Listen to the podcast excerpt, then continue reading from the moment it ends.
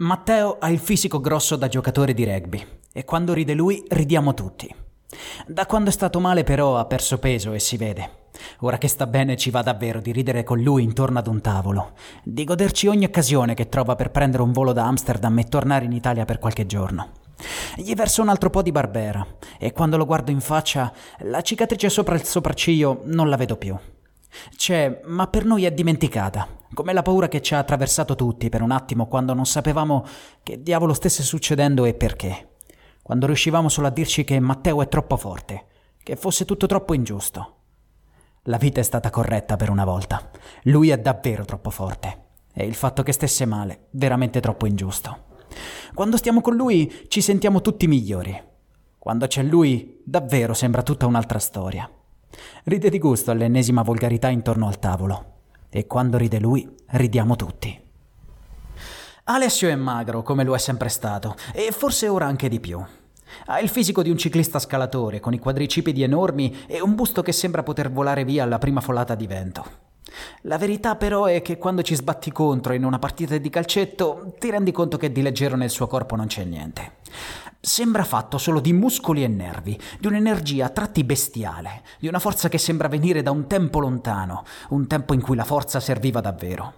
All'improvviso te lo immagini scalare lo Zoncolan al Giro d'Italia, stremato dalla fatica ma con gli occhi di un predatore, talmente determinato che ad avere paura ora è la strada, non lui. Alessio parla poco e quando si chiude i suoi silenzi sono difficili da leggere, proprio come la cima di una montagna. Il Barbera gli sta piacendo davvero, e visto che non fa altro che dirlo, riempio il bicchiere anche a lui. Samuele, il maestro, ha il solito sorriso gentile. Lo chiamano il maestro perché ha fatto l'istruttore di nuoto, fa l'insegnante di musica e quando insegna è calmo e arriva sempre. Quando siamo tutti insieme si guarda intorno con una meraviglia che ricorda quella dei bambini a cui insegna. La meraviglia di qualcuno che ha scoperto qualcosa di bello dentro qualcosa che amava già. Guarda Teo come se lo vedesse per la prima volta, come se non ci conoscessimo tutti da trent'anni e questa non fosse la centomillesima cena insieme. Forse quegli occhi stupiti, quell'entusiasmo così vero, sono il motivo perché arriva così tanto e gli vogliamo così bene. Nella vita a volte quell'entusiasmo che riversa sempre così generoso su tutto quello che inizia si perde un po' per strada e, vero come arriva, sparisce anche. Sembra abbia sempre una ragazza nuova, quella giusta questa volta, ma fino ad ora non è mai stato così. A volte le molla lui, a volte lo mollano loro e il più delle volte noi non capiamo neanche perché. Non ha mai mollato la musica però e non ha mai mollato noi. Siccome il fisico da Latin Lover va mantenuto, tutta la sua calma sparisce se ha fame e quando si incazza è un'altra persona. Succede di rado per fortuna e stasera mi sono assicurato che avesse da mangiare a sufficienza. Ora mi assicuro che abbia anche da bere e gli verso un altro bicchiere di Barbera. Fatto il giro, di Barbera ne rimane un po' anche per me. Ho perso meno peso di Teo e ho ancora una bella pancia rassicurante. Niente a che vedere coi fisici tonici di Alessio e Samuele. Credo che a guardarci da fuori sia bello chiaro che sono sempre stato la mente del gruppo perché il fisico veramente non l'ho mai avuto. La cosa che mi riesce meglio è tirare fuori idee un po' strampalate, ma senza la forza di Samuele di gettarmici a capofitto, la testardaggine di Alessio di insistere anche senza motivo e il genio leggero di Matteo di trovare un senso semplice anche ai problemi più complicati. In mezzo a tutte quelle mie idee, a vederli tutti lì intorno ad un tavolo, se n'è fatta strada una a cui penso da un po'. Festeggiamo il mio diploma da sommelier. Scherzosamente dico loro che ho dato un titolo al mio alcolismo. Cercavo solo un modo per evadere da un lavoro che mi stava divorando, da una vita in cui avevo abbandonato ogni passione. Il vino mi è capitato addosso quasi per caso. Ho cominciato a guardarlo, poi a respirarlo, e infine a berlo con un rispetto e una curiosità che non avevo mai avuto. Le storie di chi lo produce, i luoghi magici in cui viene fatto, all'improvviso mi hanno fatto riscoprire qualcosa di bellissimo dentro qualcosa che amavo già. L'Italia, che avevo lasciato proprio per quel lavoro da cui ora cerco una via d'uscita, mi appare davvero così bella. Il vino, che avevo conosciuto da ragazzino con questi tre fratelli mancati, lo vedo ora come l'espressione di qualcosa di sacro, invece di un adolescenziale peccato segreto. Nascosti in un bosco di montagna abbiamo bevuto tanta robaccia, solo per fare qualcosa di proibito, solo per farlo insieme. Forse quello che mi riesce meglio a conti fatti è proprio tenere tutti insieme. Allora mi alzo col bicchiere pieno dell'ultimo Barbera, infinitamente meglio di quella robaccia che tracannavamo nel buio delle estati dei 90. Li guardo tutti e dico: Mi sarebbe venuta un'idea per un grande progetto da fare insieme. Si capisce che il momento è topico perché nonostante l'euforia si crea un secondo di silenzio. E se provassimo a bere tutti i vini delle marche? Non i migliori, non i più rappresentativi, semplicemente tutti. Samuele abbozza un... Ma, ma saranno un migliaio. Secondo me anche più di duemila, ribatto io. Non finisco neanche la frase che Teo dice io ci sto e la fa sembrare semplice come fa sempre lui. Alessio sorride senza dire niente che a lui sembra semplice davvero. Samuele si guarda intorno e col suo solito entusiasmo alza il calice. Brindiamo. Brindiamo alla nascita dei Liverson Loan. Brindiamo a quattro fegati prestati alla scienza, prestati alla loro terra per raccontarla, per stupire e per stupirsi. Brindiamo al lavoro di chi il vino lo fa col sudore della fronte, a chi ama la terra e tiene questa Italia così bella col proprio lavoro. Brindiamo ai progetti un po' folli che hanno senso solo con le persone giuste, ai sogni irrealizzabili, allo stupore che ci tiene giovani e vivi per sempre. Brindiamo a noi, alle amicizie che non muoiono mai, a quelle a cui bastano poche parole, che resistono allo spazio-tempo, per provare che gli esseri umani sono eterni solo nell'amore reciproco che sanno darsi. Il Barbera ora è finito. Tiro fuori un'altra bottiglia. Cominciano le marche adesso cominciano i Leverson Loan.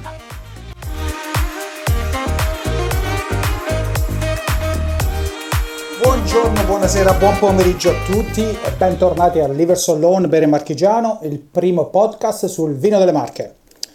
Io sono Valerio, il vostro sommeliere del bicchiere facile. Con me oggi una squadra un minimo ridotta. Il maestro non sarà con noi, forse verrà più tardi, ma direttamente lì dall'Olanda il nostro tecnico, il nostro esperto Matteo. Come va Teo? Molto bene, molto bene. Pomeriggio, pomeriggio di domenica tranquillo a casa a svolgere faccende. E quindi è un ottimo momento per parlare un po' di vino e delle cosette che sono successe nella settimana passata. Ottimo, perché partiamo infatti raccontando, io parto con una, una sorta di racconto del mio sapore d'autunno Ve l'avevamo pubblicizzato ed è stato esattamente come ve l'avevamo venduto. È stata una festa incredibile, te lo dico, a livello degli anni migliori. Folla oceanica la domenica, sabato sera molto giovane, molto attivo e eh, diciamo che sono tornato a prestazioni di anni lontani. Ottimo. Eh, sì, diciamo che la, la, la serata ha cominciato nel, nel, modo migliore, diciamo, clima ottimo, mm-hmm. un paio di bianchetti di riscaldamento. Ottimo. E il vino della festa ha riscosso grosso successo. Sì? Eh, sì, sì, è stata scelta cantina di Ruscio, Ottimo. che casualmente è stata anche l'ultima cantina che abbiamo visitato con Samuele Alessio. E il feedback del, del pubblico è stato, è stato eccezionale. Molto bene, molto bene. E ma c'era solo 1600 litri di vino rosso. Consumati? Sì. Ammazza. Record è... a quanto pare assoluto con un incremento hanno detto forse di 400 litri rispetto all'anno scorso, quindi più 33%. Però l'anno scorso aveva piovuto, non sbaglio. Ma l'anno scorso il tempo era stato abbastanza clemente in realtà, però come ha detto Michele, presidente AGM, quest'anno la gente ci aveva sete. Ah, ok. E questa è stata un po' la frase. Quest'estate prolungata, questo riscaldamento globale favorisce... Ah, la, porca miseria, sapore di autunno la ne ha giovato. La convivialità e il buon bere, ottimo. No, allora, sabato sera appunto è stata una giornata importante. Sono finito sul palco con la band. Eh... Abbiamo visto video che provano questo che provano questi bagordi. Sì, sì, ti dico, sono finito sul palco con la band. Eh, ci sono video online che spero non vengano diffusi. Ma eh, si, dice che, si, dice che, ci sia qualcuno che è in possesso di, di questi video. Sì, allora qualcosina è girato, penso che si sia messa un, una mano sulla coscienza. no. No, è stato bello perché è stata una di quelle giornate in cui, come al solito, a Sapore Autunno ritrovi amici vecchi. Mi sono incontrato Valerio Olivieri e lì ovviamente... Ah, lì è scattata la... Eh, cioè... Amici miei, proprio incontri... zingarata. Eh, sì, quando ti incontri Valerio che stai sul, sul limite, diciamo, no? Del mezzo legno, uh-huh. come direbbe lui. è un attimo che fai un passo in più in avanti e ti ritrovi sul palco a, a ballare con, con chi suona, no? Va a izzare la folla. Mi sembra un ottimo, un ottimo No, modo di un spendere un, mezzo sabato sera di mezzo autunno. Ecco, dopo domenica è stata invece la solita giornata con le quattro ore di fiume, fiume umano. Noi, io stavo alla zuppa, abbiamo toccato le 1400 porzioni. Anche qui penso che parliamo di quantità record. 1400 porzioni di zuppa. Sì, sì. Mm. La- e che c'era dentro non- questa zuppa? Perché magari i nostri ascoltatori hanno voglia di sapere Ma- di più. Ecco, la nostra è una zuppa di legumi principalmente. Ha una storia in- interessante perché la festa originariamente aveva al posto della zuppa i fagioli con le cotiche. Eh, In un anno in cui i fagioli con le cotiche non vennero come, come dovevano e quindi fu deciso di non servirli, mio padre, eh, per rimpiazzare i fagioli, inventò questa, questa zuppa con, con i fagioli che erano avanzati, appunto, e, e altri legumi più funghi.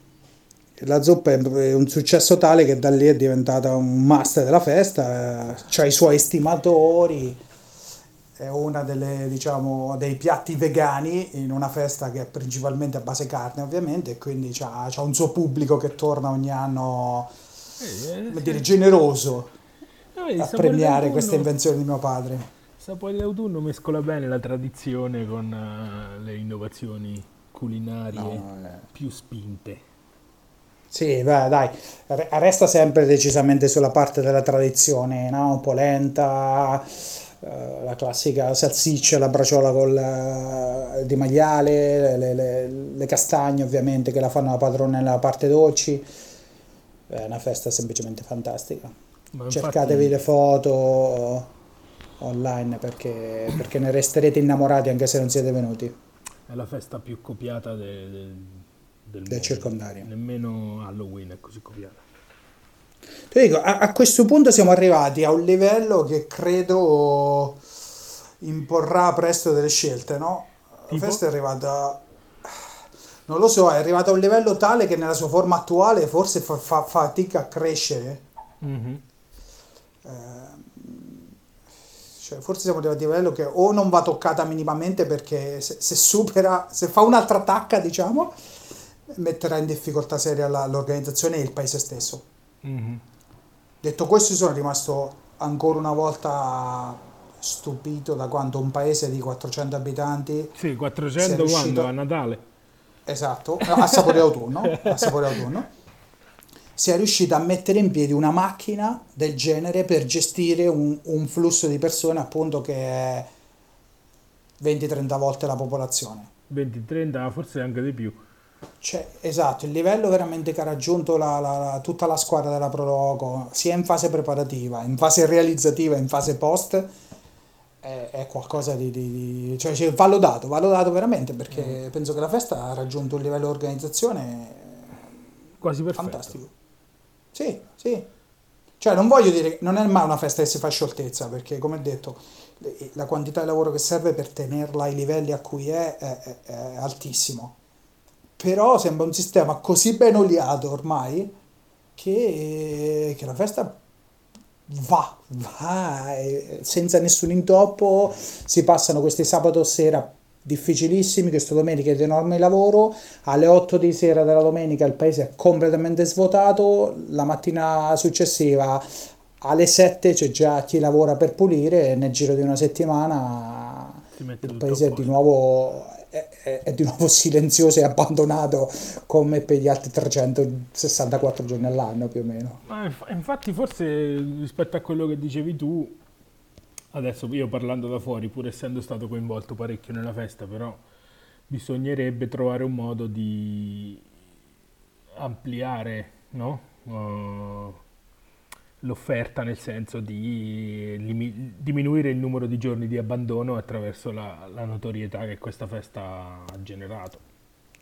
Ma eh, pa- papà e parte dell'organizzazione ovviamente penserebbero a re- come dire, ad allungare l'onda lunga di Sapore Autunno, magari con un evento gemello, tra virgolette, o comunque legato in un'altra stagione che potrebbe essere magari la primavera, no? Eh, cioè manca Montefalcone da quando non c'è più Lucio Turello, un evento mm-hmm. a marzo, aprile, maggio, insomma, subito prima dell'estate. Solo che la realtà è che il resto della popolazione del paese viene talmente stancata fisicamente eh, sì, e mentalmente da Sapore Autunno che non è facile proporre di impegnarsi a quel livello per una seconda volta all'anno. Eh, sono d'accordo e gli anni avanzano per tutti, eh, esatto. meno, meno, ragazzi di una certa età. Eh, non è semplice. Eh, una possibile soluzione, forse, sempre parlando così fuori dal coro, potremmo fare come fa Porto San Giorgio, che la festa se la fa fare da quell'Ari e quindi chiami... Eh, non è una brutta idea. Chiami altre prologo e, e, e, e dai uno spazio a ognuna, però questo sarebbe... va rivisto questo formato perché poi fa una... Potresti fare un'edizione montana di questa storia qui, cioè tutte le piccole festicciole che si fanno in giro si, si incontrano in un posto più simile a loro, però allora, in fase so. diciamo autunnale una cosa del genere quest'anno è stata fatta, se non sbaglio, a Comunanza. Sì. Eh, no? Hanno fatto una sorta di prologo in festa della zona montana. Vediamo se, se ti dico, se magari l'associazione giovanile, secondo me, di Montefalcone dovrebbe magari proporre un suo evento, ti dico, magari a ridosso dell'estate. L'estate Montefalcone oggi ha un suo piccolo calendario mm. che ruota intorno agli aperitivi, gli aperitivi in giardino, mm. altro grandissimo evento che vi raccomanderemo più là. E magari quindi l'estate anche se per sé si sta riempiendo in un certo modo. Dico, magari un evento primaverile o sì. pre-estivo sarebbe quello che manca. Anche perché anche a livello diciamo gastronomico ci sarebbe delle cose da proporre in alternativa al menù tra virgolette autunnale, no? Assolutamente. Uh, c'è tutta la, la parte, diciamo, delle, delle, erbe spontanee, degli asparagi che vengono ancora raccolti Bene. selvatici, de, di, di, di, Beh, tutta, di, tutta, la, la, la, la, produzione anche animale che viene fatta a primavera, quindi agnelli e, e, e i salumi che sono stati fatti d'inverno che diventano poi disponibili a primavera. Però... Ma se no, tornando alla prima parte che hai detto, anche la parte vegetale che magari è toccata, certo. come dicevamo, un po' meno a sapore autunno, che è una festa con i sapori un po' più classici del nostro territorio, dai, che alla fine è legato al maiale, è legato a certi tipi di carne. Eh, magari una festa invece magari più orientata proprio a, a, al vegetale sarebbe qualcosa di diverso che, che in zona mm. forse neanche c'è. Sì e su cui si può, si può costruire qualcosa. Certo, dopo lì c'è un problema di taglia perché non credo che con una, come dire, senza rivolgersi a produzioni industriali o comunque di, di larga scala non gliela fai a mm. regge, a regge un flusso un flusso di persone così importante con le erbette trovate, cioè devi mandare, no, devi, certo, devi certo. mandare squadre, squadre di schiavi che per due mesi raccoglie e cucina sta roba, però non lo so. Poi, poi, Oppure un bel evento sul vino. Oppure un gran bel evento sul vino che sarebbe... sarebbe un liver salon. Eh, non lo so, potrebbe essere raccogliere tutti i produttori che stanno che fanno il vino in una certa, ad una certa altitudine. Non lo so. Non è, non è male. Eh, non lo so lo potremmo chiamare quota 12 che, quota 11 non mi ricordo quanto è legalmente il, il grado alcolico per 8 gradi quant'è? Eh, per, il per, il vino. Tu lo chiami così e chiami soltanto eh, cantine. Naturalmente te devi un po' spostare da, da, non solo dalle marche dalle cioè. marche ma anche insomma all'interno delle marche devi andare a cercare cose un po' particolari però tu li chiami e gli dici com'è a fare il vino in montagna o comunque in una situazione di collina alta eh? non è male non è male quindi la teniamo come idea eh sì e vediamo se andrà così. Io direi che col sapore d'autunno possiamo anche, dai, anche chiudere. Io ve lo, ve lo dico, è stato fantastico vi ribadisco, cercate online su Facebook e su Instagram da quest'anno la pagina dei sapori d'autunno, guardatevi un po' le foto, guardate un po' la storia della festa e l'anno prossimo, segnatevelo già, secondo fine settimana di ottobre, Montefalcone Appennino, Sapore Autunno. Non Appuntamento immancabile. Non si può mancare. Anche perché, e qui passiamo un po' all'argomento che è stato principe nelle Marche negli ultimi sette giorni, le Marche hanno ricevuto un importante riconoscimento da una delle guide turistiche mondiali più influenti e più importanti, che è Lolly Planet. Per chi non lo sapesse, per chi non è marchigiano o avesse vissuto sotto una pietra negli ultimi dieci giorni, Lolly Planet ha, ha- ha, diciamo, stilato la classifica dei luoghi da vedere, degli itinerari migliori per il 2020 e dopo la via della seta, in seconda posizione per il 2020, arrivano le Marche. Ottimo. Allora, Teo, tu quando hai letto la notizia, che hai pensato? Eh, ho pensato finalmente. Eh, ho pensato che... ehm, Allora, il discorso è un po' più complesso, lo, riconosco, però secondo me ehm, rispetto a come si muovono certi tipi di turisti adesso, le Marche c'ha tutto quello che serve e se tu pensi al target, diciamo, di chi compra la guida Lonely Planet, le Marche è esattamente quello che cerca. Eh, un posto, come dire, familiare, genuino e dove poi fa un sacco, un sacco di cose. Dal mare alla montagna, eh, ehm, alle sì, in effetti passeggiate che- e tutto il resto. Secondo me è un riconoscimento che è anche meritato perché la regione nel suo complesso, specie portata avanti da realtà locali molto piccole, eh, ha fatto tanti tanti passi in avanti e la- la- la- come dire una delle cose è eh, che gli ha fatto fare dei passi in avanti è, è- è l'enologia della regione che si è affermata parecchio e, e è stata portata avanti in maniera, in maniera intelligente. Ecco, se tu dovessi suggerire, non lo so, due o tre posti preferiti delle Marche per te, che ti viene in mente? Allora, due o tre posti preferiti delle Marche. Eh, s- allora, andiamo da, da nord a sud. Eh, Urbino, Urbino, che secondo me è, è- uno dei posti più belli del mondo. Eh, c'è tanta storia, c'è tante cose buone da mangiare, tante cose buone da bere. E è ancora, come dire, c'ha delle ricchezze artistiche enormi, però ancora è fuori da un circuito come quello che possono avere le città più importanti e quindi ancora trovi delle cose legate a- a- alla tradizione e, e, insomma a- alle piccole attività locali.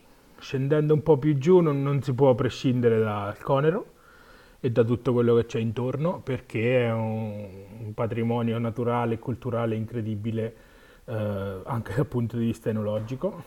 Eh, e scendendo giù io direi eh, tutto quello che c'è tra il vettore e il mare in un paio di vallate, Tenna e Aso, secondo me lì trovi una varietà e, e- e una, mm, come dire, un attaccamento di queste persone alla terra da dove vengono che è quello che, che tanti turisti, e io te lo dico perché ven- vivo in Olanda, quindi un po' li, li conosco, cercano proprio quello, cercano realtà locali piccole dove trovano magari uno, due, tre prodotti molto buoni senza doverli pagare una, un'esagerazione e dove possono stare tranquilli e in pace senza, senza troppe diciamo sovrastrutture turistiche moderne. Parlando di questo, adesso mi torna in mente una scena che penso fosse al tuo matrimonio. Tu ci avevi degli invitati anche dall'Olanda che dormirono a casa tua? Eh, ce l'avevo. Oh, ce aspetta, che chiedo a mia moglie. Dall'Olanda non avevamo invitati, credo. Avevamo invitati dall'Olanda? O forse da- Io ricordo questa scena che arrivo a casa tua, arriva una coppia, forse con bambini, e siamo lì che parliamo, tu gli spieghi, ok, dormirete qua, facciamo questo, quest'altro, arrivano su terrazza di casa tua, guardano verso l'orizzonte e all'improvviso non ascoltano più. Io mi ricordo tu parli e, e- e mi ricordo quest'uomo a bocca aperta che se- gu- guarda avanti e fa un attimo non sto capendo, un secondo. Cioè è rimasto folgorato da, da- da quello che vedeva. Poi da casa tua Eh. c'è una vista che prende parzialmente la montagna, prende tutta la vallata verso il mare, le colline. Era una giornata di quelle limpide, no? Eh, Eh, forse eh, era ricordo mio sta collega, faccia proprio forse era il mio ex collega Alex che è venuto con la moglie e due figli. possibile. E lui, lui vive in un paesino in Belgio un po' dimenticato da Dio e dagli uomini e capisco la, la sua reazione, lui rimase veramente innamorato della- di, di questo aspetto, dell'apertura dei paesaggi e, e del fatto che senza troppe parole, senza troppe, come dire, infiocchettamenti, quello è un posto che ti metti lì, stai seduto e già c'hai, c'hai un, qualcosa da raccontare, insomma. Eh, Io ho avuto un'esperienza simile poi al mio di matrimonio, anch'io ho avuto dei colleghi che venivano da fuori. Eh, L'altra esperienza che racconto è quella un po' più enogastronomica, no? Siamo andati a cena due giorni prima del mio matrimonio in un agriturismo locale. C'ero pure io. Eh, si è partiti un po' timidi, si è finita la serata in cui una donna giapponese trapiantata negli Stati Uniti abbraccia una moldava trapiantata nelle Marche, dice, cioè, parlando tutte e due lingue che l'altra non capisce, eh, dicendo ognuna all'altra siamo sorelle, cioè la nostra amicizia è per la vita. Cioè, stupiti dal, dal mangiare, da quello che significa stare insieme in una regione come la nostra, che racconta proprio quella, quell'esperienza tutta italiana, no? Di, di- di- di creare proprio rapporti intorno a, qual- a un piatto e un bicchiere di vino. Mm, Ma infatti quando io parlo con i miei colleghi, eccetera, raccontano storie del nostro paese, loro sono un sacco sorpresi. È un, un piccolo shock culturale del, del- del- del livello di, di convivialità che si può raggiungere, no? Cene organizzate all'improvviso con 20-30 persone o aperitivi che cominciano, cominciano ehm, come uno scherzo Eh. e poi si va a finire fino a sera tardi o esatto. compare, compare una chitarra e si canta. Cioè, secondo me, mo io adesso la- sinceramente la, la- la recensione esatta dell'Only Planet non l'ho letta tutta, però lì ci stanno un sacco di, come dicono gli inglesi, untangibles, di cose che boh, non sta scritto da nessuna parte, non sta scritto in nessuna guida, però ti fanno sentire a casa da qualsiasi posto tu venga, come hai detto tu, e quindi ti fanno entrare in connessione con gli altri da un punto di vista più umano che, come dire, perché sei andato a vedere un monumento o perché hai assaggiato il- so, il- la prelibatezza unica al mondo. eh, anche perché, insomma, la cucina delle Marche, fatte le dovute eccezioni, è molto semplice, è una cucina molto popolare, Certo. anche eh, che si consuma in maniera semplice, se tu vuoi, no? Anche se poi, come dicevamo, cioè, tra le attrazioni ci stanno anche due o tre ristoranti Di di altissimo, altissimo livello nelle Marche, quindi Ecco. eh, è tutto un combinato disposto di queste cose che, che messi insieme fanno un pacchetto che è attrattivo per, per gli stranieri soprattutto, ma io noto sempre di più che quando dico che sono marchigiano ad altri italiani, sempre di più mi dicono ah che belle le Marche, quanto vorrei, eccetera, eccetera. Quindi magari da un punto di vista del mercato, tra virgolette, ci sarebbe anche da spingere un po' di più sul turismo interno, non solo su quello estero. No, sono d'accordo. Penso che per gli stranieri, come detto, sia un po' una, forse una riscoperta, o forse prima- il primo passo verso la scoperta vera. Sappiamo che, che so, il centro Italia è stato preso d'assalto, no? Probabilmente nei primi 2000, incluse parzialmente le Marche, con però sempre il mito Toscana, no? Quel tipo di, di paesaggio collinare, la regione con eh, la tradizione culinaria, con le montagne fino al mare, nel- diciamo nell'immaginario tutti è diventata la, la- la- la Toscana fuori dall'Italia. Però sappiamo anche noi che una certa quantità anche di star, di personaggi famosi, eh, banchieri facoltosi, hanno cominciato già da un po' a scoprire le Marche come una versione un po' più intima dell'ormai quasi troppo affollata Toscana.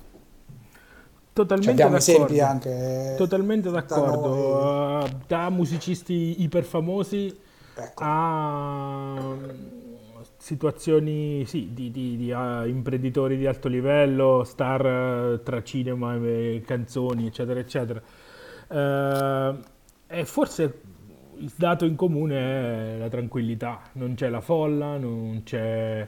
Uh, se vuoi andare a fare una passeggiata e andarti a prendere una birra con gli amici lo puoi fare senza che nessuno ti è, una folla ti assaica per un autografo o, o un selfie. Uh, stiamo parlando... E noi che siamo così famosi lo sappiamo, no? Esatto, cioè, però ecco, che... in quel caso stiamo parlando di un manipolo di persone che si contano sulle dita di una mano. Il punto è, tu c'hai ragione, eh, il punto è bilanciare le due cose. Cioè, io non, se tu mi dicessi come vorresti che fosse, non vorrei che diventasse un ghetto per ricchi, ecco. vorrei che, no, vorrei che, eh, che le bellezze che noi abbiamo assaporato perché ci siamo cresciuti possono essere fruite da tutti, no? E quindi questo vuol dire che i prezzi devono essere fatti in una certa maniera e che l'accoglienza deve essere fatta in, in un modo che, che, che, sia inclusivo e non che, che, faccia diventare certe zone, penso alla zona, tutta la zona che sta sotto, diciamo, Porto San Giorgio, Pedaso, quella zona lì è una zona mm-hmm. che è molto gettonata per uh, turismo di alto livello, diciamo. Mm-hmm. Eh, io non vorrei che, che si creassero dei, dei buchi, no? Dove ah, lì ci stanno i ricchi e nessuno può andare a, a rompergli le scatole, o no. Sì, lo vedo, lo vedo difficile per fortuna che vada a finire così. Credo che le marche abbiano ancora un equilibrio che, che, che le manterrà diciamo aperte a tutti, no? Mm-hmm. Io credo che, che, andrà così, credo andrà così. Credo che sarà una regione con una crescita, spero costante per parecchio.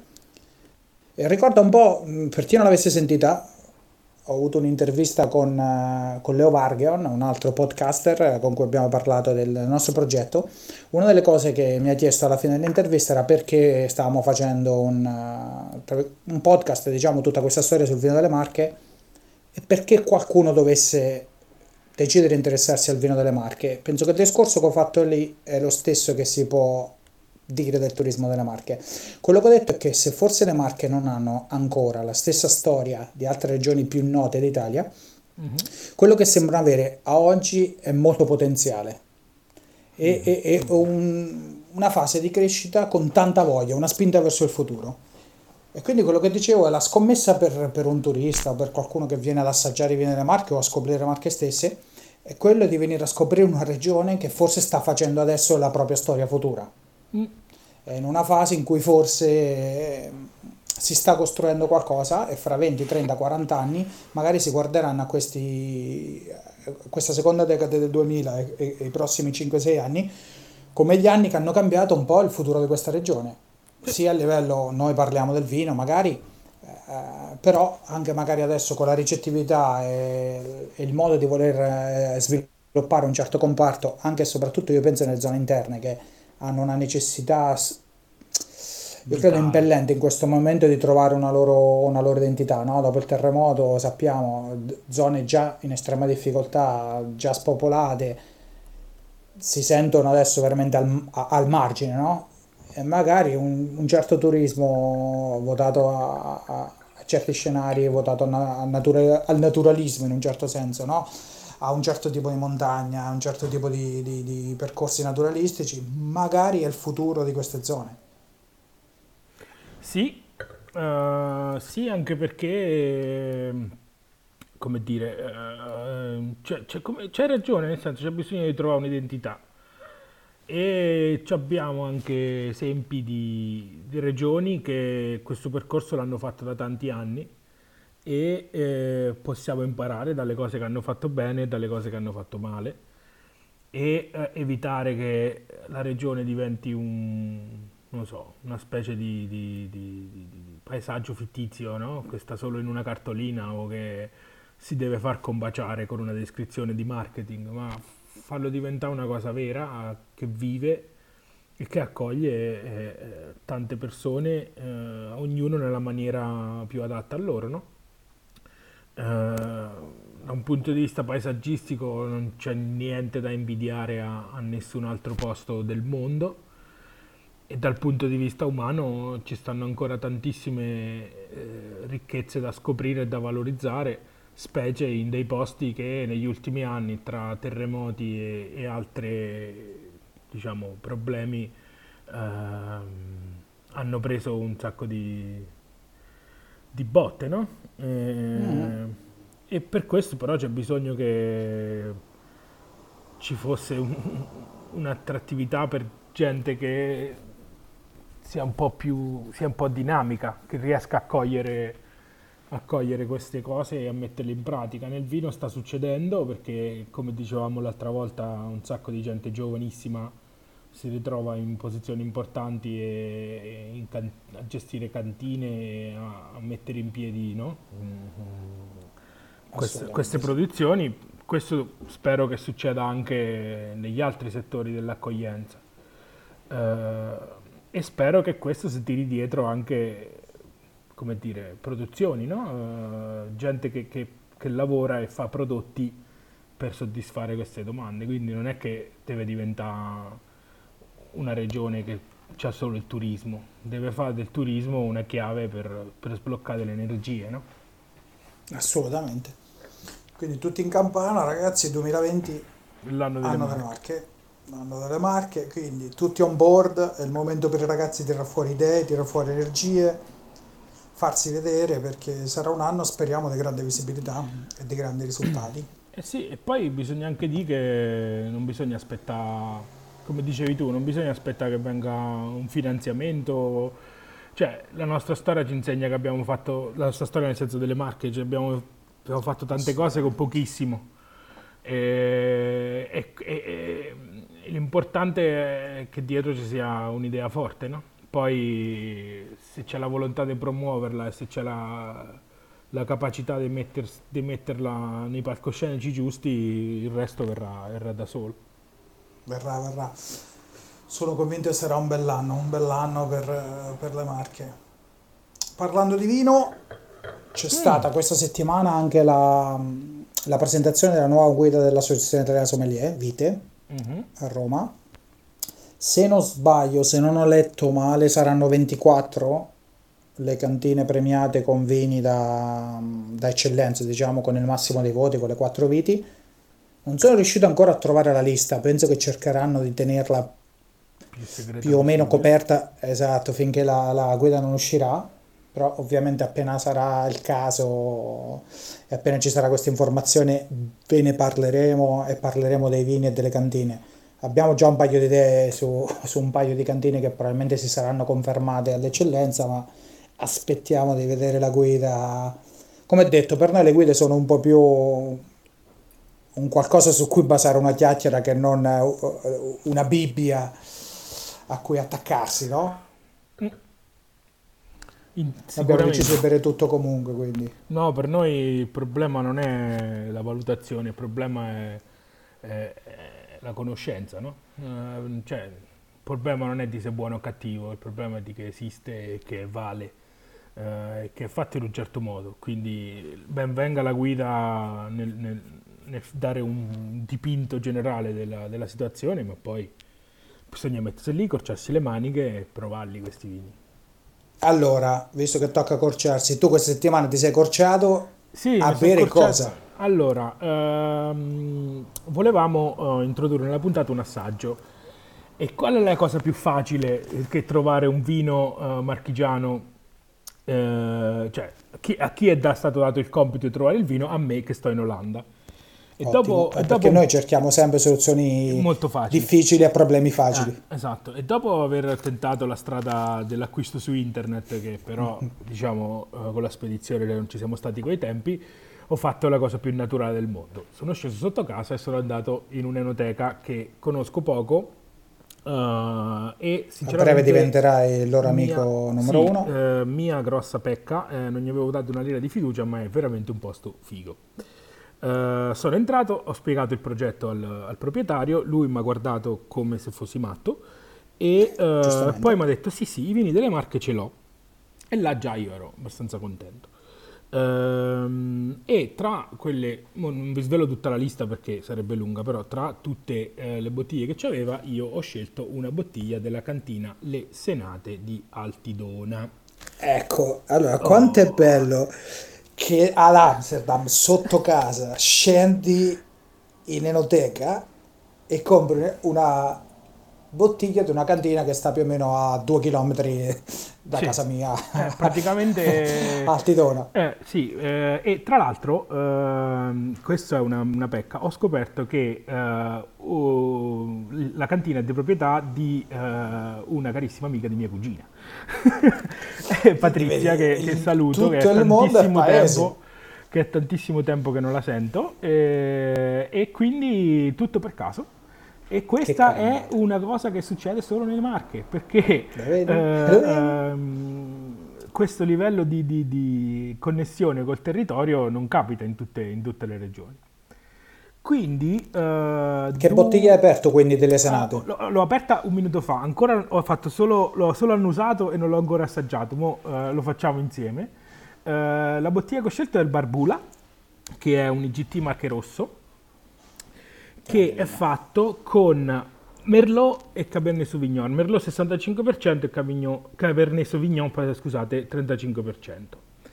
Eh, il vino si chiama Barbula, se volete ve lo dico, c'è una bellissima descrizione sul loro sito e anche da altre, da altre parti. Si chiama Barbula perché è, eh, era il nome che era presente in delle incisioni su dei resti di anfore che erano usate in epoca romana per trasportare il vino eh, e che sono state rinvenute vicino ai vigneti eh, della cantina Le Senate.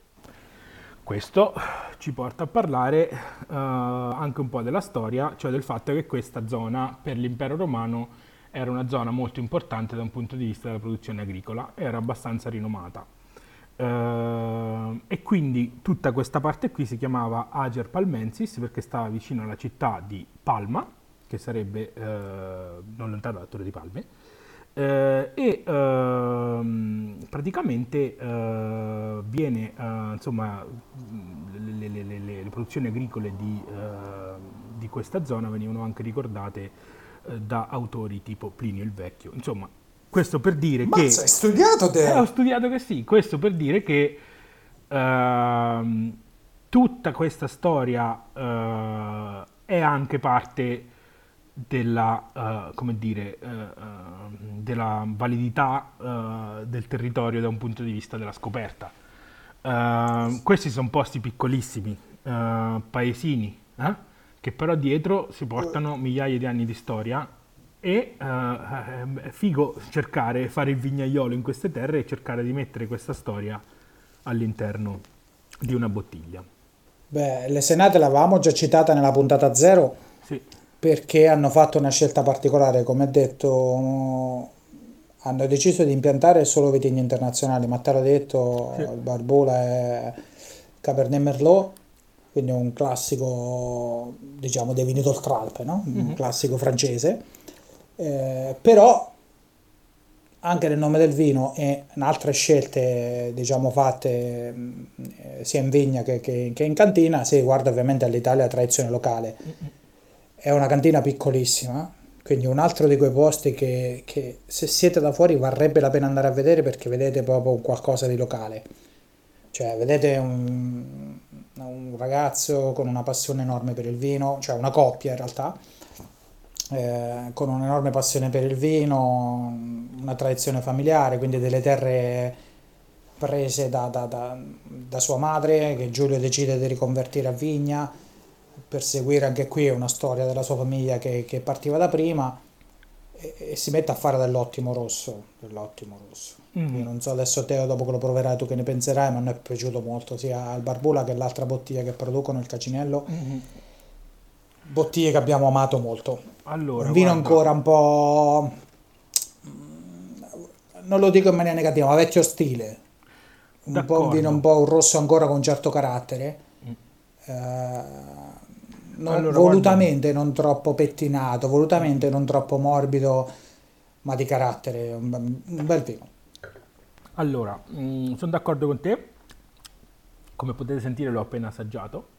Eh, una cosa volevo aggiungere, eh, il eh, fatto di avere vitigni stranieri, si è, diciamo, questa filosofia è stata estesa anche al metodo di allevamento della vite, che nel caso di questo barbulo è Gouillot, che è un metodo diffusissimo uh, in Francia e nella nostra regione sta facendo la sua comparsa in questi anni perché tradizionalmente il sistema di allevamento della vite nelle Marche era il doppio capovolto, che era quello che diciamo più familiare e conosciuto a tutti.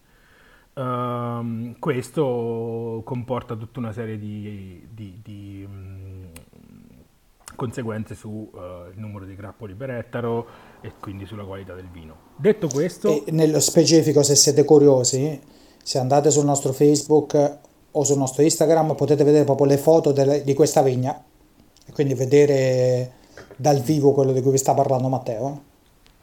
Sì. E, un'altra nota tecnica magari il fatto che comunque uh, la maturazione di questo vino uh, è anche fatta in, uh, in barrique in un secondo passaggio. Quindi sì. quello che diceva Valerio, cioè il vino è, è rotondo, nel senso è fatto bene.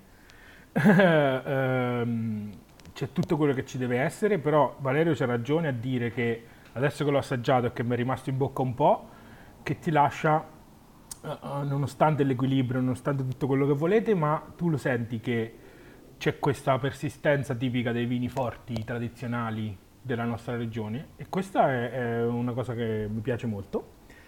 Eh, devo dire che uh, il grado alcolico c'è, perché sono 13 gradi sì. e mezzi, e uh, nonostante questo, uh, appena l'ho aperta mentre parlavamo all'inizio, quindi la bottiglia era aperta diciamo da una ventina di minuti, forse se la lasciamo un po' di forse più ancora, ancora peggio. Esatto. Nonostante questo, la, la, parte olfattiva è fantastica, è profonda, uh, frutta rossa veramente ben matura, come dire. Mm-hmm. Però anche all'attacco è anche abbastanza fresco uh, quindi uh, uh, un qualcosa di, di, veramente piacevole.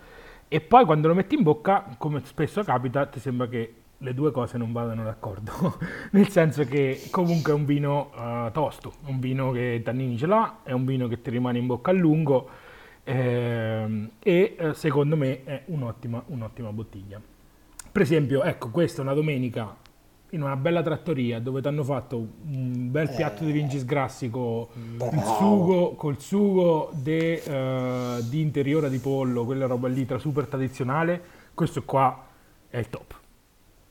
Sì, ma anche qua se parliamo di... parlavi d'agnello all'inizio della puntata, anche, anche. dell'arrosto, questi vini che vanno molto bene, Quindi vanno bravi. molto, molto bene in questo tipo di cucina.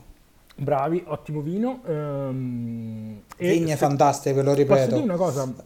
Um, il prezzo. Uh, Quanto l'hai pagato in Olanda? Questa è una bella domanda euro, in effetti. 10 Quanto? Euro, 10 euro e 60? C'è lo scontrino nella giacca, però tipo meglio di quello che lo paghiamo noi qua. Esatto, questo qui è una cosa su cui io... Adesso io ci stanno, sul prezzo ci stanno tanti dettagli da guardare, chi è l'importatore, come è fatta la relazione tra, tra la cantina e, e, il rivenditore. Io questo non l'ho chiesto, non lo so. Magari Patrizia, se vuoi postarlo su, sotto al podcast su Facebook, uh, uh, grazie. Però io l'ho trovato, cioè per quello che ho assaggiato adesso, stando in Olanda, quindi un vino di importazione, il prezzo è eccezionale. Cioè, secondo me, uh, uh, a questo prezzo qui uh, puoi pigliare fregature grosse, grosse, grosse in Olanda. Questo qui li vale tutti, anzi, secondo me è, è un affarone. Te lo dico, comunque a questo punto chiederò a Giulio se abbiamo occasione di tornarlo a trovare a breve perché sembra che ci sia stata, secondo me, una politica volontaria per promuovere il suo vino fuori, perché te lo dico, questo è il prezzo di questo vino anche in Italia il che significa che lui avrà dovuto cedere parte dei, dei suoi margini pur di mantenere un, un, prezzo del genere anche all'estero, perché come Ma dicevi infatti, tu, come ci saranno due o tre mani in mezzo. Eh sì, eh, io adesso eh, io so che c'è una fiera qua che si svolge, se non mi sbaglio, nel mese di marzo di importatori che cercano proprio cantine piccole. Uh, eh, mio cugino di Terra Gillosa ci ha partecipato, anche altri suoi diciamo, accoliti eh, viticoltori marchigiani. Mo non so se nello stesso, nello stesso, nella stessa filiera. Comunque, possibile, possibile. Cioè, se, mo, sinceramente non lo so, ma se la politica è quella di rinunciare a un po' di margine per farsi conoscere, specie in un mercato dove i soldi ci stanno da spendere come l'Olanda è, è fatto bene, è giusto così. Uh, e devo dire che comunque non è un prezzo che svilisce, no? Non, non sta, sta in quella categoria di prezzo, tra 10 e 20 mhm. secondo mm-hmm. me. Me l'aspettavo più vicino a 20 che così vicino a 10. Ecco, io me l'aspettavo più vicino a 20 che a 10, soprattutto all'estero, perché capisco che in Italia sappiamo di avere un'enorme anche scelta no? possibile. Certo. Quindi è normale che i 10 euro normalmente che paghiamo in Italia per un vino corrispondano a una qualità più alta di quella che troviamo fuori dall'Italia per il vino equivalente, no? Semplicemente perché, come hai detto tu, c'è un importatore, c'è un trasporto, tasse e qualunque altra cosa nel mezzo, quindi uno sa che magari dovrà spendere quei 5-6 euro in più per il lusso di poter bere vino italiano, diciamo, a centinaia o migliaia di chilometri. Sì, uh, però sul vino importato c'è una concorrenza mostruosa del Cile e dell'Australia e del Sudafrica. Mm. Cioè loro riescono a mettere bottiglie qua di qualità inferiore, sono d'accordo, però a 4 euro. Ok. Il discorso è che... Non, che poi magari non è Amsterdam anche... Non è, stiamo a parlare di due prodotti diversi, eh? Anche se no, è certo, però Amsterdam magari è anche un hub talmente importante che magari certi di questi costi possono essere gestiti meglio, no? È uno dei, se non eh beh, il più grande è... porto d'Europa, uno dei più grossi porti d'Europa, è un punto di scalo fondamentale, magari i prezzi di spedizione per Amsterdam nello specifico sono migliori di tante altre zone d'Europa. Eh, poi c'è da dire pure che eh, Barbula su 7000 bottiglie. No, infatti questo è l'altro aspetto. Una cantina cilena ne fa quasi 70.000.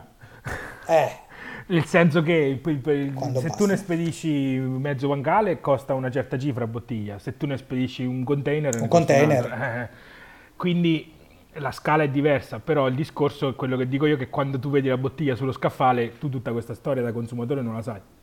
O comunque non la sai nei dettagli. Per cui per te quelli sono due vini rossi, uno che costa 5 euro e uno che ne costa 10. Ehm... Tu pubblicizzalo su adesso?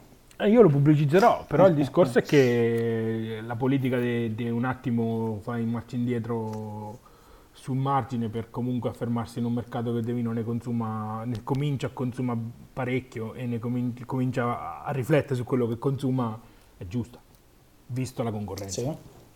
Noi gli auguriamo un sacco di fortuna perché è un, vino, è un vino, una cantina a cui ci siamo affezionati subito. Perché Giulio con noi è stato super ospitale io penso che è uno di quei viaggi veramente per un turista che valga la pena, cioè è il tipo di produttore che ti cambia l'idea di come è fatto il vino. Perché è una passione assurda, è uno di quelli che dopo 5 minuti ti tratta come se ti conoscesse da 20 anni, che ti fa sedere fuori, ti apparezza il tavolo, ti apre la bottiglia, ti offre qualcosa da mangiare, ti racconta una storia, ti porta a vedere la vigna è un oste in un certo senso vecchia maniera, cioè uno a cui piace ospitare, a cui piace eh, raccontare la propria terra e quello che fa, quindi bello. Tutto molto bello. Mia, mia moglie ha appena detto che mi ha rubato il bicchiere eh, in diretta e ha appena detto che secondo lei c'è tanta liquirizia. Magari vuoi fare un commento? Mia moglie è francese e quindi avremo quindi, una visione chi meglio di lei. meglio di lei. Quindi se vuoi commentare questo piccolo assaggio. Ciao Axel. Posso parlare così? Sì, normale. Va bene. Allora, io non ho il naso fatto per i vini italiani in generale, quindi li osservo e li assaggio sempre con curiosità eh, e magari non mi vengono gli stessi aromi eh, che vengono a voi due soltanto per questione di educazione al palato, no? Quindi a me mi viene un, un, al naso un... Um, un, un, un, legno un po' con la muffa, con la terra, tipo proprio humus, come molto, molto umido. Ha detto come sa. Bellissimo, è tutto bellissimo. E, ehm, e, dietro c'è subito, quando assaggiamo, c'è questa liquirizia, mi viene subito al naso, poi um, assaggiandolo eh, l'attacco è sui frutti rossi super classici c'è anche una notte un po' fresca quasi sugli agrumi, magari un po' troppo, però comunque ehm, frutta rossa acida, tipo coseglie, non so come si dice. Fresca, sì sì.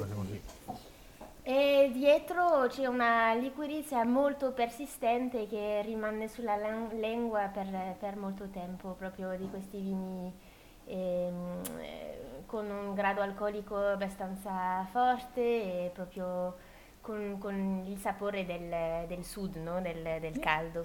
E mi è piaciuto molto, Se- quindi... eh, secondo me, vedi, eh, Axel ha raccontato molto bene quello che dicevamo della, della parte un po' rustica di questo vino, perché al naso lei ha sentito questa terrosità, no? Che è una nota che a tratti a qualcuno può sembrare anche un po' sporca, che però appunto è tipica magari di un, di un vino un po' più rustico. E quella, quella liquirizia, come ha detto, ha sentito il tannino, quindi ha sentito il legno, eh, questa forza anche un po'. Questo, che anno è il vino che avete aperto per la cronaca? 2015. Eh, Perché capito, questo magari se, se ancora il tannino è abbastanza corposo, questo è un vino che magari potrebbe avere ancora una bella vita in bottiglia. Potrebbe Eh, aspettare ancora anni magari. Eh, non sono completamente d'accordo, però ci stiamo provando. Nel senso, eh, le basi ci stanno, forse un, un po' più di tannini gli davano a mano. Però, Però parlate pure tutti e due di tanta freschezza, quindi magari è un vino che ancora un po' sì, di, ancora ce l'ha qualcosa. un po' di vita in bottiglia, io penso che ce l'abbia. Sai che faccio? Me ne vado a comprare un'altra e la lascio lì e poi tra due anni ne riparliamo. Esatto, perfetto.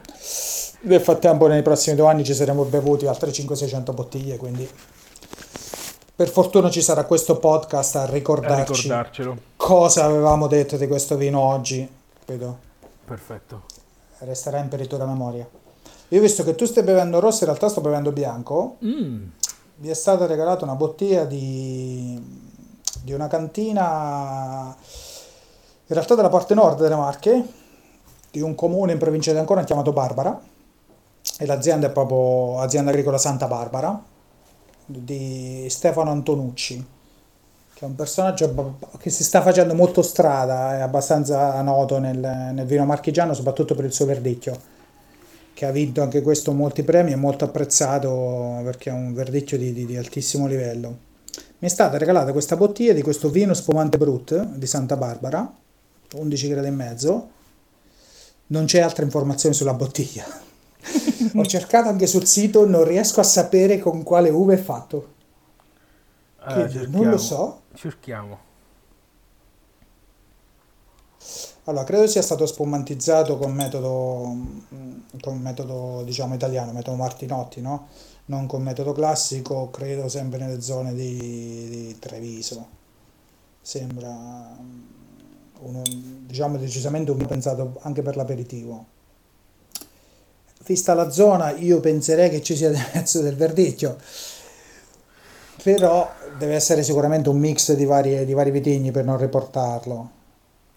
Non lo so, eh, no- no- sinceramente sui vini spumanti non so che dice la legislazione, se ce lo devi scrivere o no, penso di no, se non ce l'ha No, scritto. Non credo, non credo. Beh, è un considera che è un vino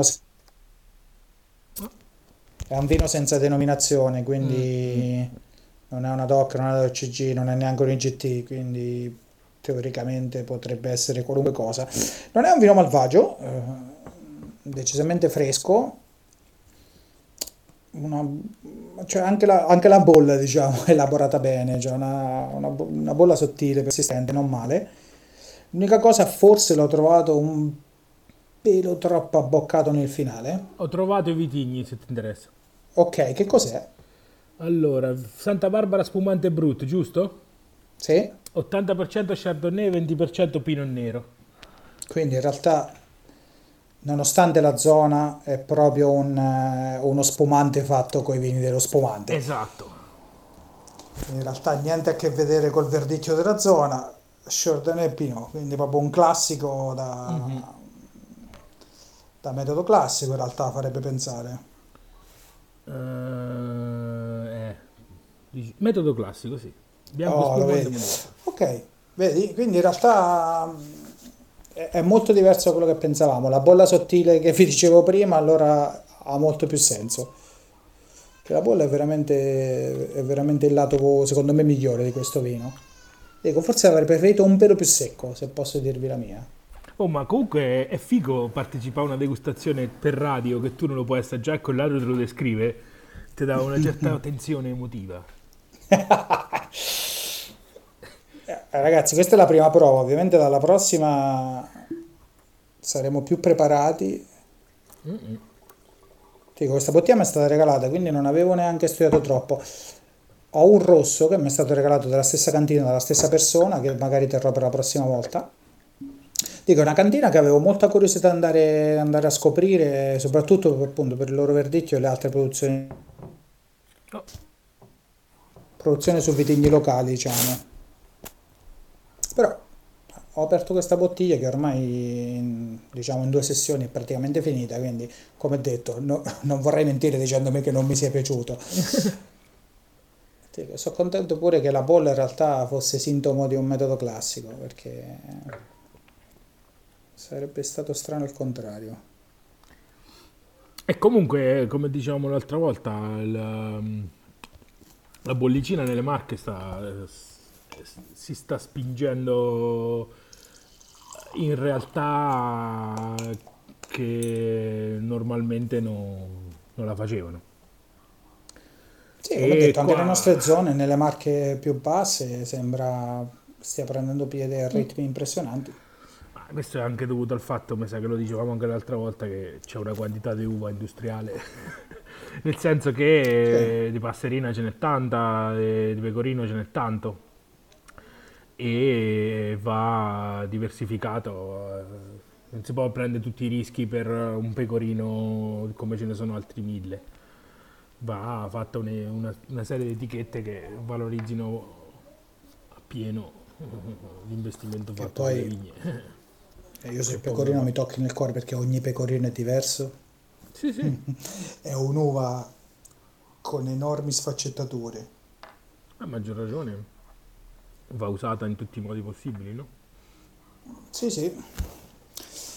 Molto No, bene. dico, ottimo, ottimi assaggi. Sono contento che tu alla fine sia andato a pescare le- dalle senate perché appunto era una cantina che avevamo parlato. Dico, abbiamo un po' di documentazione. Tu non eri con noi, ma almeno ti rimetti al passo. Esatto. Cominci a recuperare un po' di bottiglie. Quindi adesso hai fatto un po' di acquisti o ti sei solo Sì. studiato, diciamo, la linea per i No, no, ho prossimi? ordinato, dovrebbero arrivare in settimana prossima. Eh, Zappacosta, Zappacosta.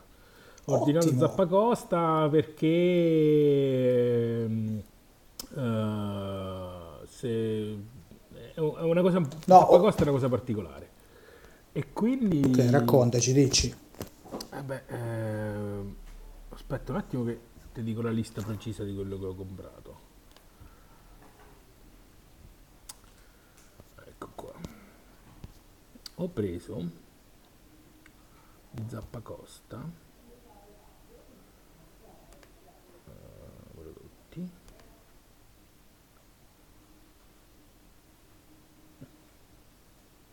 No, aspetta, scusa.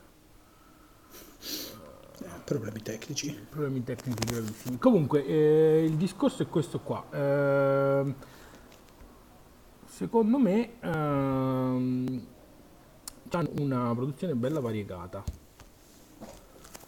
Aspetta. Quindi comunque se è già ordinato, penso che prima della prossima puntata riusciremo già a mettere magari Speriamo. online eh, i riferimenti di cosa hai comprato. Sì, Così se ci annunci in anticipo la bottiglia che aprirai e noi cercheremo di fare lo stesso. Samuele penso sarà co- con noi il maestro la prossima puntata, quindi anche lui aprirà una bottiglia. lui ce l'ha le, le, le bottiglie Zappacosta a casa. Lui basta che vai in un Non è- qualsiasi supermercato e le trova. Per noi è un po' più facile andare a trovare Diciamo di eh, bottiglie marchigiane da questa parte. Hai trovato nel frattempo Sì, la lista dei tuoi vini o hai abbandonato? No, ho trovato, ho trovato. dove sta? A parte che c'è un vino che si chiama Citano, e bisogna assolutamente provarlo. Ma allora non è che stai parlando di Fonte Zoppa? Fonte Zoppa, scusa, ho sbagliato. Ah, ecco. Scusate. Ok, Eh, sì, Fonte Zoppa è anche eh, uno dei posti nella nostra zona che ha deciso di abbinare al vino un'attività ricettiva, Un'attività ricettiva e di, certo di ristorazione. Sì. Era un ristorante che avremmo voluto andare a provare perché sembra veramente molto carino. Ho preso questo Citano e l'Incrocio Bruni 54. di cui hai detto ti, ti stai preparando una piccola... Beh, l'incrocio Bruni 54 è il simbolo, diciamo, no? il simbolo, il sintomo di una tradizione vitivinicola che affonda le radici anche prima, diciamo, come dire, prima che fosse, il vino fosse cool, sai? Prima che il vino diventasse una cosa hipster. Il Croce Bruni è stato fatto negli anni 30, credo, da Bruni, che era un, un, un esperto, diciamo, uno studioso della vite, riconosciutissimo a livello internazionale, caduto un po' nel, nell'oblio negli anni difficili dell'agricoltura regionale e poi è tornato su, ma ne parleremo la prossima volta. Esatto, perché avrai una piccola monografia, ti lasceremo i 5 minuti del tecnico e poi ci racconterai un po' dell'incrocio Bruni, appunto che è tipico della, della zona del Maceratese. E poi l'altra che ho comprato, se posso, è la ribona. Vai, vai. La ribona che è fatta col maceratino. Altra altro uva, quindi uva, proprio- altro uva super marchigiana. Qui stai pagando proprio un, un- Eh, come oh, dire, io mi sto lontano, devo- un debito con, la, con Macerata in cui hai studiato. Sì, sì, sì, devo- c'ho la nostalgia. Ecco, giusto, giusto. Bello. Eh, io e Samu non abbiamo ancora deciso invece cosa attaccheremo, quindi magari se tu scegli il maceratese o ci, affidi- o- o ci affiliamo dietro a te Oppure andiamo a prendere so, altri vini del maceratese, oppure spaziamo in altre zone regionali. Molto bene. E aggiorneremo la lista di conseguenza, perché abbiamo detto, no? A breve dovremmo mettere online la lista di tutti i vini che abbiamo aperto fino adesso. Sì, Visto che adesso c'è il podcast, ehm, è, è la scusa un po' per tenervi aggiornati su come procede l'apertura, quindi pensavamo di stilare proprio una lista o in Word eh, o in un Google Doc da, da mettere online per chiunque la volesse consultare con la lista di tutte le etichette attualmente aperte da noi, così vi rendete conto di quanto vino abbiamo bevuto fino adesso. no, giusto. E di quanto è difficile. Lo è, lo è ragazzi. Beh, eh, come detto, uno sporco Lavoro, ma qualcuno lo deve fare. Valerio è caduto nel- nell'oblio. Sì, Valerio è caduto nell'oblio. Sono rimasto solo. E penso che questa parte verrà tagliata. È tornato. Sì, scusate, Prego, problemi prego. tecnici. Vabbè, poi tagliamo. Problemi tecnici perché direi che siamo in chiusura, giusto? Sì, sì, sì, sì. Matteo Ormai ha abbiamo una superato l'ora. Abbiamo superato l'ora. Sì, io ho questa, questa messa cantata adesso. Eh, che c'è di più classico da domenica pomeriggio se non Ikea? E non te la L'eroina, scampi neanche se sei in l'eroina, Olanda, capito? Eh? L'eroina magari è meglio. Allora, Teo, chiudiamo. Ricordaci i nostri contatti social per Allora. chiunque volesse mettersi in contatto con noi. Facebook, Livers on Loan, fegati prestati alla scienza, Twitter, at OneLivers, credo, e Instagram. On Livers. On Liver, sorry, e Instagram eh, Livers on Loan. Eh, lì trovate tutto quello che abbiamo fatto e tra poco tutto quello che stiamo facendo e tutto quello che faremo. Seguiteci e eh, sarebbe figo se voi riusciste a provare, non dico le stesse bottiglie, ma magari suggerirci una chicca nascosta che nella nostra alcolemia perenne non riusciamo a trovare. Quindi Questo molto siamo volentieri. aperti ai vostri suggerimenti. Poi potete contattarci tramite email, la nostra email è liversonloan.outlook.com quindi anche lì se volete mandarci un'email o un contatto e potete trovare questo podcast in un'infinità di, di servizi podcast da mm, Spotify, Google Cast, Apple Cast, Chromecast, cer- cercate e ci troverete. Anchor FM è il sistema con cui lo, lo stiamo pubblicando, è un'applicazione molto figa che vi straconsigliamo di scaricare, vi permetterà anche di mandarci dei, dei- quindi in generale di, di mettervi in contatto con noi anche tramite l'applicazione, quindi su Anchor FM o su uno degli altri più noti servizi di, di podcast potete trovare il podcast. E stiamo lavorando, Direi- per, stiamo lavorando per comprare i piccioni e mandarvi i messaggi a casa, Ecco, che è una cosa un po' più ancora- tradizionale. però c'è ancora chi C'è preferisce ancora. metodi tradizionali, no? Nelle zone remote delle Marche ancora si lavora con i piccioni. Piccione che è buono anche ripieno, tipico Sì, piatto marchigiano tipico piatto quello. marchigiano, tipico piatto marchigiano. Vi porta il podcast e poi lo mettete al forno. Esatto. Per la gioia dei nostri amici vegani. Quindi grazie Teo, Grazie buon viaggio te. all'Ikea, Grazie. buona bevuta e ci sentiamo fra una, due settimane? Chi Una- lo sa? Una due settimane. Restate collegati e lo scoprirete. Ciao. Ciao!